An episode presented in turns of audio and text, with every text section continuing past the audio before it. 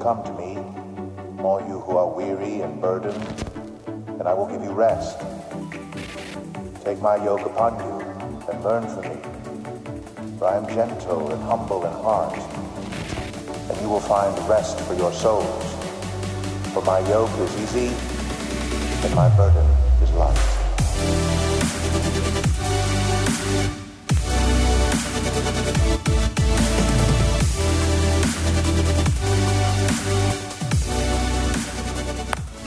A day to be alive in Austin, Texas. How about baptisms in the house this morning? That's a fun day. Always great to be reminded why we do what we do. Uh, real quickly, before we dive into the message today, I want to extend an invitation to those of you who consider Lake Hills Church your church home. If you're visiting with us, first of all, we're thrilled you're here. Honored that you would be here. But if you are a part of the Lake Hills family, then I want to invite you to join Julie and me, join our staff, as we kind of do an end of year initiative called Finish Strong. What we're talking about is just an end of year initiative towards our giving, above and beyond our regular tithes and offerings, so that we can do a few things strategically, but also set ourselves up for a strong 2022. A few of the things we want to do is our kids' building is now 10 years old, desperately in need of some technological upgrades and redos. Uh, we want to be able to reduce debt at a faster pace than we're normally doing. But then also, as I said, we want to set up 2022 for an amazing year of ministry. So we would just ask you to pray about, ask God to guide you in whatever He leads you to do or not to do. That is a win between you and God and for us as a church family, as together we finish strong. Finishing strong is an amazing opportunity for us as a church family. And uh, I just invite you to participate in that at whatever level, at whatever pace you would like to. And we will give God all of the glory for what He chooses to do through the church family. We've had a number of calls, particularly over the last few months, as people are kind of starting to strategically think about. Um, uh, charitable giving. You know, we've had people ask, can we give stock or whatever? Yes, you can give stock. If you've held a stock for over a year and you give it to the church or any nonprofit, then the capital gains are not taxed. So, you know, as you kind of think about that and look at what's coming down the pike in 2022, that's something to be thinking about. You can contact our office, Jamie Keller in our front office will help you kind of get all that taken care of. But we wanted to answer that and address those questions as they come up. And uh, as I said a couple of weeks ago, just as your pastor, I'm so beyond grateful to you for the way that you have been so faithful over the last 18, 24 months. It's been an amazing, amazing thing. And so thank you for being that kind of a church. Now, let's dive into the message a little bit, shall we? You know, if you were here at our Christmas services last year, you might remember that I introduced to you, I actually brought out on stage our dog, Gus. You might remember we brought him out on stage and I talked about, you know, what an amazing gift he had been to our family. He came along at the perfect time because of where Julie and I were in life and because of the kind of dog that he is. That's, I, listen, that's objectively just a great looking dog. I don't, I mean, I'm biased, but it doesn't mean I'm wrong. You know what I'm saying? And I'm happy to report that Gus has continued to mature and to grow. He recently turned two years old and, and is doing great. He's healthy and, and doing an amazing job. Still loves to, he goes nuts on the retrieve, all those kind of, you know, things that we do around the house and, and in his life. But we did have kind of a scary moment just a few weeks ago. I had taken him outside on one of these Bluebird Chamber of Commerce Austin afternoons when the weather was kind of cooling off. It wasn't like 103, but it was probably about 85, 90 degrees outside. So I was watching him. I even had him on a pitch count. I was going, we're going to do 10 retrieves and go in. So that's exactly what we did. And we got inside and, and he was panting hard and because he'd been running really, really hard and got him inside. He got some water and he kept panting, kept panting, kept panting. And I was kind of keeping my eye on him when all of a sudden I noticed that it looked like he was having trouble walking, like he, he was wobbling a little bit. And, and I noticed his, his hind legs were kind of giving out on him. And I kind of got a little, got a little scared. And I went over and picked him up and I laid him down. I put his head in my lap and kind of tried to soothe him and calm him down. But he just, just panting so hard, 90 to nothing. And Julie went and got the water bowl for him and brought it to where he was sitting there in my lap. I was kind of lapping it out of the side. And it would have been kind of funny if I wasn't kind of scared, honestly, at the time. And he just would not quit panting. So I called our vet and I said, Hey, I don't know what's going on, but I just got Gus inside from a little retrieving session and he's kind of freaking out a little bit. I, I noticed that he was kind of like, it looked like he was having trouble walking and he was kind of wobbling. And, and, and you know, it, I, this is how I describe it to you. I've seen, it looked like he was drunk a little bit. And she said, you know, that's kind of how they present when they're overheated. It sounds like he just got overheated. It looks like something neurological is going on or like he's had a stroke maybe, but it sounds like he's just overheated. If you can get him into some room temperature water, don't let it be too cold, but get him into some water and especially the parts of his body that don't have as much hair on, like his belly and his foot pads, that's where they release their heat. So if you can get him into some water, kind of keep an eye on him, and if you need anything, call me back. So I said, sure enough. So we went and got a kind of a little wash tub that we have and filled it with water and picked him up and I put him in the wash tub and he said, just like 90 to nothing, panting. But I noticed over the next four or five, six minutes, he kind of started to calm down a little bit. And he, he started to kind of catch his breath a little bit. Then he laid down in the water, started drinking the water he was lying in, and things started to move in the right direction. But I'll be honest with you, there for a few, I've never seen a dog do this before. There for a few minutes, it was kind of scary. But here's the thing about Gus and retrieving number one, he's made for it. He, he, is, he is the epitome, he is the icon, the culmination of 200 years of breeding for the Labrador retriever. And so he's, he's bred for this kind of activity. He's made for this kind of work. He is trained for this kind of work. We have spent hours retrieving, retrieving, and retrieving. It's now just a reflex. When I pick up the retrieving dummy or maybe the, the Chuckit that throws the tennis ball, he goes nuts. He like starts spinning around in a circle, wagging his whole body. It's kind of like how Julie responds when I come home at the end of the day. And uh, I don't know why you're laughing at that. So he, he's made for it, he's trained for it, he's rewarded for it handsomely. Every single time he brings the ball I'm like, good boy, Gus, way to go, way to go. And I pet him and, and we do it again. He's rewarded for it handsomely in, in a way that, you know, resonates with a dog. Uh, he, and by the way, objectively, number four, he is great at it. He is a great retriever, really, truly phenomenal. And I also notice this number five, he's passionate about it. Like he loves to do this. And, and, if I don't protect him from himself, he will run himself into the ground. I'd like to suggest to you this morning, with all respect, do or not do, with all respect, you and I are a lot like Gus.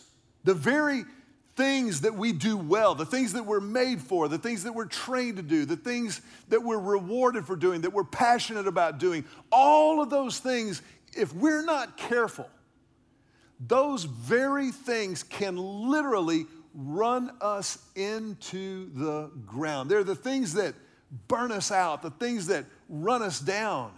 And it's against this backdrop of reality that God, in His infinite wisdom, His amazing sovereignty and grace, God has given us the gift of the Sabbath. The Sabbath is a gift from God to protect us from ourselves, from those drives and desires, the ambitions and the needs that drive us through the week. God says, I'm calling you. He even says, I'm commanding you to rest, to take a day and intentionally rest. It's this, it's this idea that, that it's, it's actually a gift to rest from our labors, to quit working, to quit striving, to quit fearing, but to actually get some of this soul rest. Last week we started this series, The Rest of the Story. And we, we've established as the foundation for this whole teaching series the invitation that Jesus gives in Matthew chapter 11. In Matthew 11, Jesus says the following He says, Come to me, all of you who are weary and carry heavy burdens, who are burned out, broken down, and I will give you rest. Take my yoke upon you. Let me teach you because I am humble and gentle at heart, and you will find rest for your souls. Just, just that invitation alone is kind of like, yes, please, could I have some more? Could we please have some? I love the way Eugene Peterson, pastor and author and theologian, paraphrased this invitation of Jesus's. His, translation of the Bible is a paraphrase called the message. And this is how he paraphrases Jesus' words. He said that Jesus is actually saying here, in a way that resonates with the 21st century walk with me, work with me, watch how I do it, learn the unforced rhythms of grace. Isn't that a great turn of a phrase? The unforced rhythms of grace. Sabbath is an unforced rhythm of grace. It is a gift. And I think that's actually a really important place for us to begin as we talk about Sabbath because, you know, it, it's, it's imperative that we understand this is from the heart of God to the heart of people. He said, This is, this is for you. I, I've given you Sabbath for you. Now, to be sure, there is a commandment, the fourth commandment, Exodus chapter 20 where, where the Bible says, remember the Sabbath and keep it holy. That, that's a commandment, but never forget that even the commands of God are an expression of grace. He's given us the commands to show us how to live the fullest life possible in relationship with Him. So every time we keep the commands, every time we demonstrate that we trust Him more than we trust ourselves or more than we trust current fads and trends, every time that happens, He gets glory and we get good. He gets glory and we get good. Whenever you glorify God, whenever you honor God with your life, with your words, with your songs, whenever you honor and glorify God, that feeds the soul. You're created, like I was created, to glorify God and enjoy Him forever the old catechism says. Because that's what the Bible teaches over and over and over again. There's this, this invitation to rest because of who God is, because of what we've seen Him do. And it's this invitation that is Sabbath. Now, I have to tell you, as we kind of dive into this today, there's no way to study Sabbath. There's no way to look at it and prayerfully, biblically consider it and how we're going to live it out that we don't kind of take a look at it and go, man, I, I mean, I don't know. We're probably going to have one of four responses, or, or maybe, a, a, maybe all, you may, some of you may go all of the above. You, there may be this tendency to go, man, are you kidding me? No way. No way can I take a whole day off not running around chasing my tail, not living life on the back of a fire truck. No way. Or you may be thinking as we go through this, I'm a terrible Christian. I don't even know if I'm going to heaven. And, and you think, or, or you may even think, I'm a terrible parent. My kids don't even know what the Sabbath is. Or, more than likely, more than a few of us are saying this that ain't me. That doesn't apply to me. That, that's, that's for other people. I, I don't need a day off, Jack. I'm a hard charger. Or, I'm a hard charger. I don't need that. I'm type A. And, and I, I get it. I really do. But can I just tell you that none of those responses, not one of them, is from God. Not one of those is true. Every time God gives us a commandment, He also gives us the capacity to fulfill that commandment. He empowers us to do that which we cannot do on our own. So we have to collaborate, we have to partner with God on this thing. And when we do, take a look at those objections. First of all, that, that's, there's no way. Well, maybe humanly speaking, maybe culturally speaking, there's no way, but yeah, there, there is a way. We're talking about the God who raised Jesus from the dead. You could take a day off. We're talking about God calling us to this, inviting us into this Sabbath, this, this rest, this cessation from working and laboring and striving. I'm a terrible Christian or a terrible parent. Let me ask you something. What of that thought or reflex sounds like Jesus who invites you to find rest in your soul? That's not who Jesus is. That's, that's not how he operates.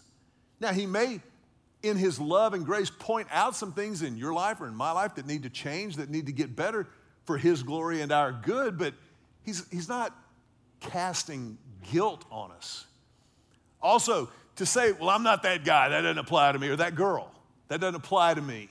Well, yeah, it does. I mean, yes, you're created in the image of God. You are unique in all of human history. You have the only thumbprint that has ever been like your thumbprint and you're not that special. You're not. You are a human being created in the image of God, just like I am a human being created in the image of God. And if He has given us the gift of Sabbath, that's for all of us. Nobody's that special, nobody's that indispensable. I want to recommend a great book to you. I found this as I was researching and preparing for this series. It was written by a former United States Senator, Joseph Lieberman. Joseph Lieberman is a senator from, was a senator from Connecticut and an observant Jew. He wrote a book called The Gift of Rest. And it is an amazing, amazing testimony to the gift of Sabbath, or in the Hebrew, Shabbat. And he tells the story of growing up and learning the traditions of the Sabbath and the Shabbat and, carrying them through. He tells one story at the beginning of the book. i am not ruining anything for you, but he says that there was a vote that happened on the Senate floor that he had to be present for that took them into the hours of Friday evening past sundown when Jewish Sabbath begins. And so he completed his task, but then he walked home so as to not violate the Orthodox prohibition against riding in a car on Sabbath. And he's walking home with his security detail in the rain. And he's talking about how he, he gets home and he's, he brings flowers home every day at the beginning of Shabbat, every week at the beginning of Shabbat. And he walks in the door soaking wet. The flowers are soaking wet. But it's another Shabbat, it's another opportunity to stop and rest as a family it's an amazing, amazing story. Now, you may be thinking to yourself, man, whoa, bruh, take a car, Uber, do something. And I understand that that can sound legalistic to our minds, but I do think there is an opportunity here for us to learn from that example. Not that we have to observe all of the traditional rules of Shabbat, but maybe to step back and go, are we getting all of the Sabbath that we can? If this is a gift from God, are we robbing ourselves of this gift from God by the schedules that we keep, the calendars that we make? Is there a way for us to maybe get at this a different way? Let me, let me give you just a working definition of Sabbath. Sabbath, in, in, the original context, in the original language, Sabbath means this to cease work faithfully.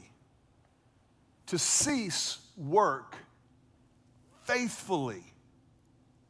It is, it's kind of the original cease and desist letter. If you're doing something that violates a contract, you get a cease and desist letter. God says to work seven days a week, to keep grinding, is violating the covenant relationship we were created to live in with Him.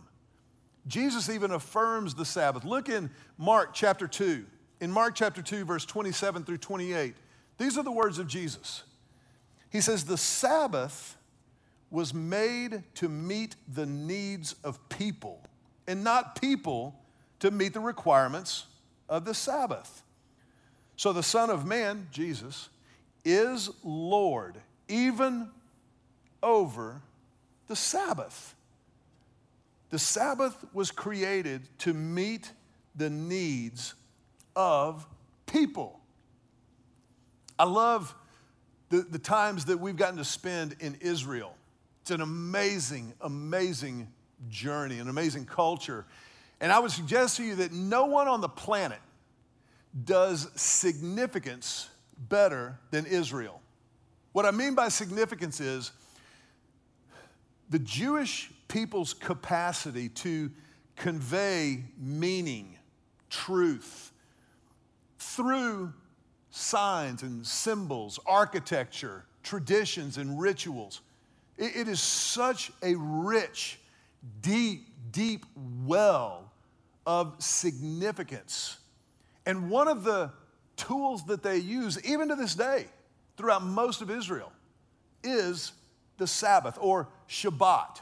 Now, again, some of these things might sound a little extreme to you and me. For example, in, in, a lot of buildings in Israel, on the Sabbath, Shabbat, they have what they call a Sabbath elevator. That means that the elevators stop on every floor on the way down so that you don't have to do the work of pushing the button. The restaurants in a hotel will prepare food for Saturday on Friday before sundown and then put it out so that no one is lighting a fire or preparing food or working on Shabbat. And again, I understand that we're probably not going to push this as far as that goes, but there's another tradition that I think helps us to get at the heart of Sabbath. It helps us to understand that Sabbath is not a noun. We think of Sabbath and we think of a day, the Sabbath. But in the original Hebrew language, it is a verb. Remember, to cease working faithfully. Faithfully, to remember God as creator, recognize Him as our provider, our sustainer in the present. But also because of what He has done in the past and in the present, we know that our future is secure, that, that we have hope for the future because of who God is. We, we love to, to like on the, the themes and the memes on Instagram. You know, you've ever seen this, this thing? Um, and it, it's true, by the way. So it's like, I don't know what the future holds, but I know who holds the future, right? Well, Sabbath is maybe the greatest, most ordinary, regular, consistent statement of that idea that there is.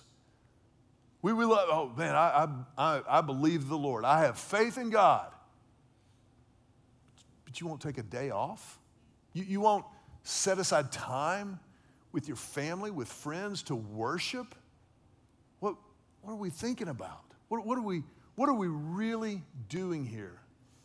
And this, this one tradition in Israel that I want to get at, I think helps us to understand why this is so, so important as Jewish people greet each other as the Sabbath approaches and throughout the day of the Shabbat, they say to one another the following Shabbat Shalom.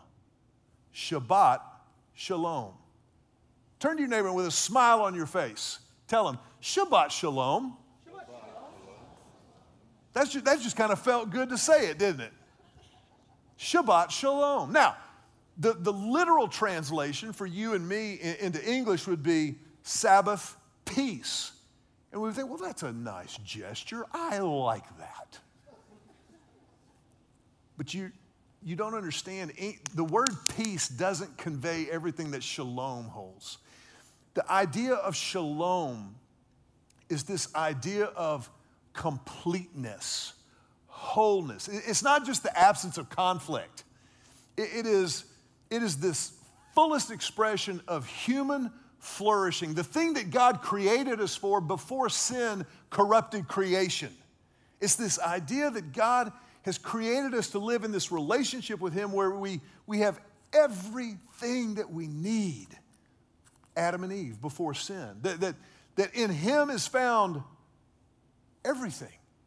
And so, yes, the absence of conflict is a part of that, but there's also this, this this notion of completeness and, and wholeness that, that helps us understand. It's like when Jesus said in John chapter 10, verse 10, he said, I've come that they may have life and have it to the full, overflowing life.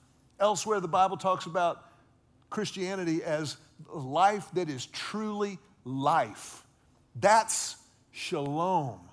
So to say Shabbat shalom is actually a blessing that you pronounce over the other person. They pronounce over your life. Here's what Shabbat shalom means in the Hebrew it says, May you be restored to completeness as you Sabbath. May you be restored to completeness as you Sabbath. So, this idea of Sabbath as a verb, we, we Sabbath to recover that which is lost throughout the week, that which the world beats out of us, that which we sometimes can forget because we're so busy, because we're moving in so many different directions. We're scattered, our, our minds, our hearts become divided. In Sabbathing, we are brought back into wholeness, back into completion. Instead of disintegrating, we integrate every part of life with the God who created us and gave us this life. And, when you start to understand Shabbat Shalom, oh, then you're kind of like, well, now it's not so much what do I have to do, it's like, how do I get a piece of that? How do I, how do I taste that? How do I experience that? That's, that's what we're after throughout this whole series, the rest of the story. Yes, we want to understand Jesus' invitation to soul rest, but we want to understand it on the way to actually experiencing it. I don't want to just know something, baby. I want to do it. That's what Jesus is inviting us into. How do we how do we rest our souls? God says one day a week. Just just cease striving. Cease working cease worrying for the purposes of intentional worship. To, to, just, to just slow down. I, I love it sometimes, and I've had this conversation before, but a lot of times, and it, it usually happens with men, not always, not always, but usually with men, I, I'll hear something like this Well, Mac, I'm as close to God in a deer blind as I have ever been at church.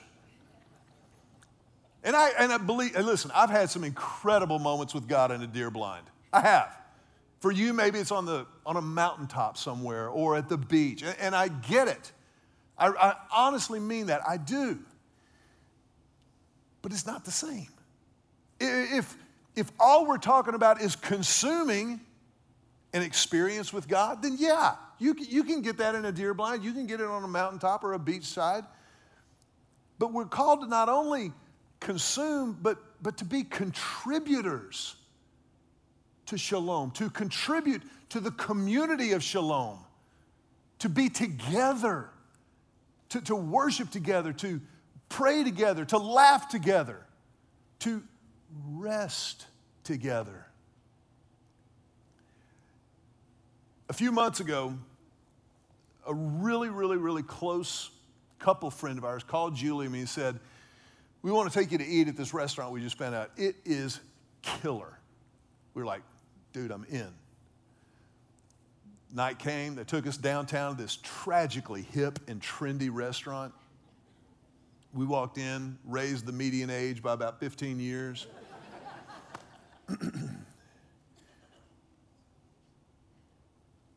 the food was unbelievable appetizers make you slap your mama. the main course dishes, you shared family style. Never in my life. The dessert, I'm pretty sure is how dessert will taste in heaven. And the company was even better the company was even better. Before we even realized that we had been sitting at the table for two hours. It was so good that just a few weeks, a few days ago, I said, you know what, we're going to do the same thing. Let's us make the reservation and call them and tell them to meet us there. And if they can't go, we'll go. Fortunately, they could go. This time, same experience with the food, except we sat there for three hours hanging out.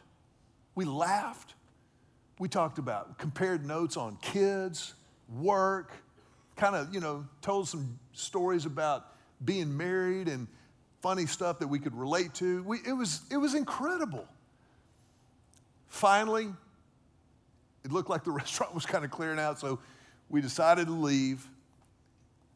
We went to our car, they went to their car. And as Julie and I were pulling out, Julie said something so profound.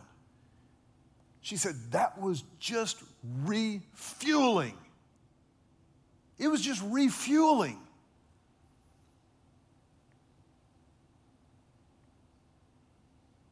That's Sabbath. It's refueling, refueling the soul. That's why in Exodus chapter 20, God commands us remember to observe the Sabbath day by keeping it holy. Keeping it holy means to set it apart. Set it apart for the purposes of God. Keep it holy. You have six days each week for your ordinary work, but the seventh day, it's a Sabbath day of rest dedicated to God. On that day, no one in your household may do any work. This includes you, your sons and daughters, your male and female servants, your livestock, and any foreigners living among you. For in six days the Lord made the heavens, the earth, the sea, and everything in them, but on the seventh day he rested. That is why the Lord blessed the Sabbath day and set it apart as holy. God rested. I want you to just let, kind of let that rattle around in the old hamster wheel for a second. God rested. I've thought about that before. It's not like God needed a breather. It's not like God got to the end of creation and went, Gatorade. He was still omnipotent, all powerful. But he rested. He rested as an example to you and to me. If God rested, how much more do we need rest?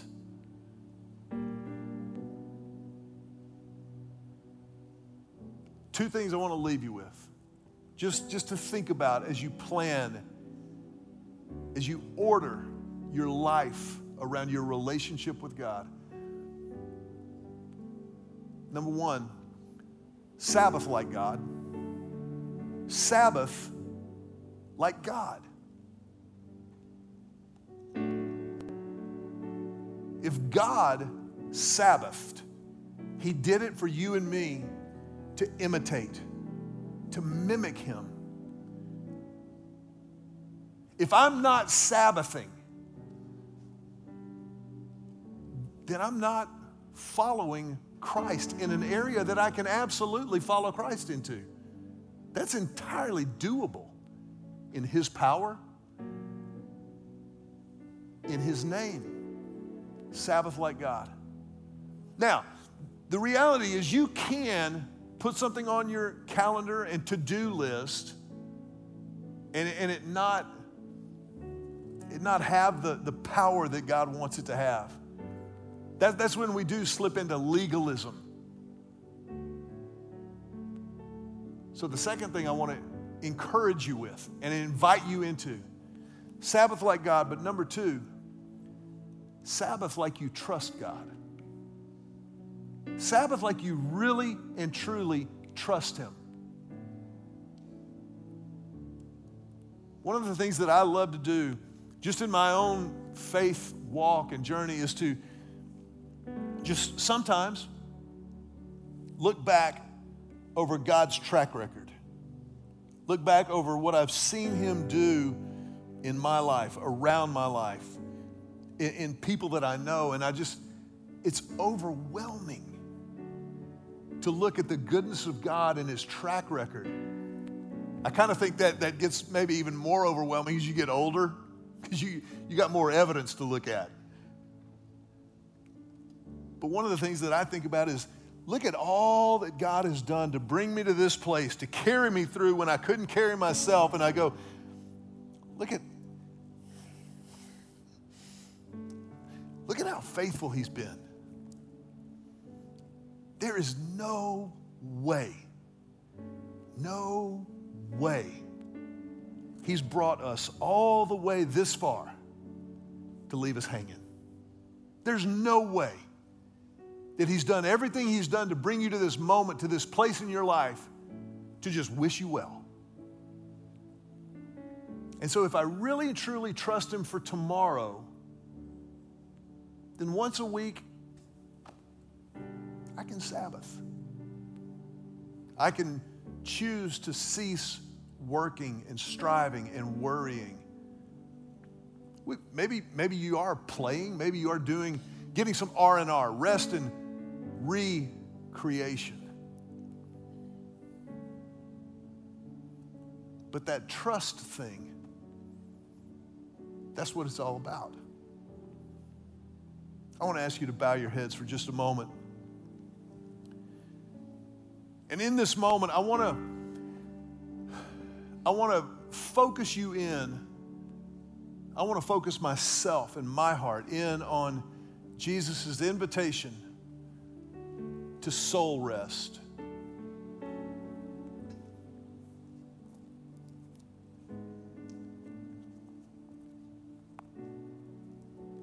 That happens in relationship, in relationship with Christ. If you're here today or maybe watching online and you've never stepped into that relationship, you've never responded personally, definitively to His grace initiative, man, we would love to give you the opportunity to do that right now. You may be here in the room, you may be watching online, or maybe watching days from now in another country.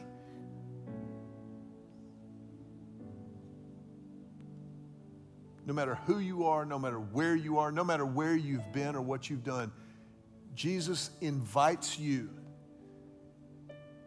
like He's invited me into that soul rest of relationship with Him. If you want to begin that, then you pray. Just in this moment with your head bowed as a sign of reverence silently from your heart to God's, just say something like this just, Jesus, I need you. I need, I want this rest in my soul. And I believe that you will do what you promised and give it to me. So I confess my sin to you, holding nothing back in order to claim and receive your grace and forgiveness. And I choose to believe that you died on the cross for me and that you rose from the dead. And so, Jesus, I will follow you with everything I have from this moment forward. I pray this prayer, Lord, in your name.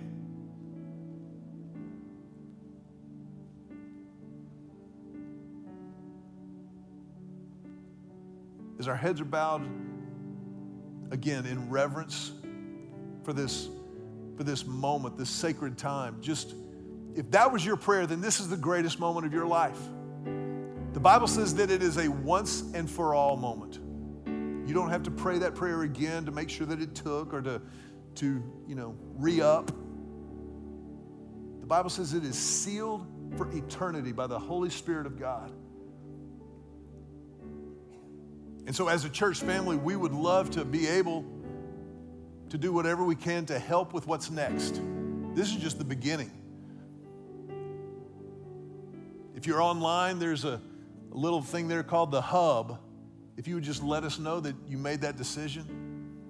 If you're in the room, there's a, an actual physical hub outside as you exit. If you'll just stop and let somebody know, today was my day. I prayed that prayer. And then we'll just, we'll come alongside at whatever pace works for you to help in this new relationship that you have with God. As our heads are bowed, if that was your prayer, would you just raise your hand? Just raise your hand and hold it up high over your head for a moment.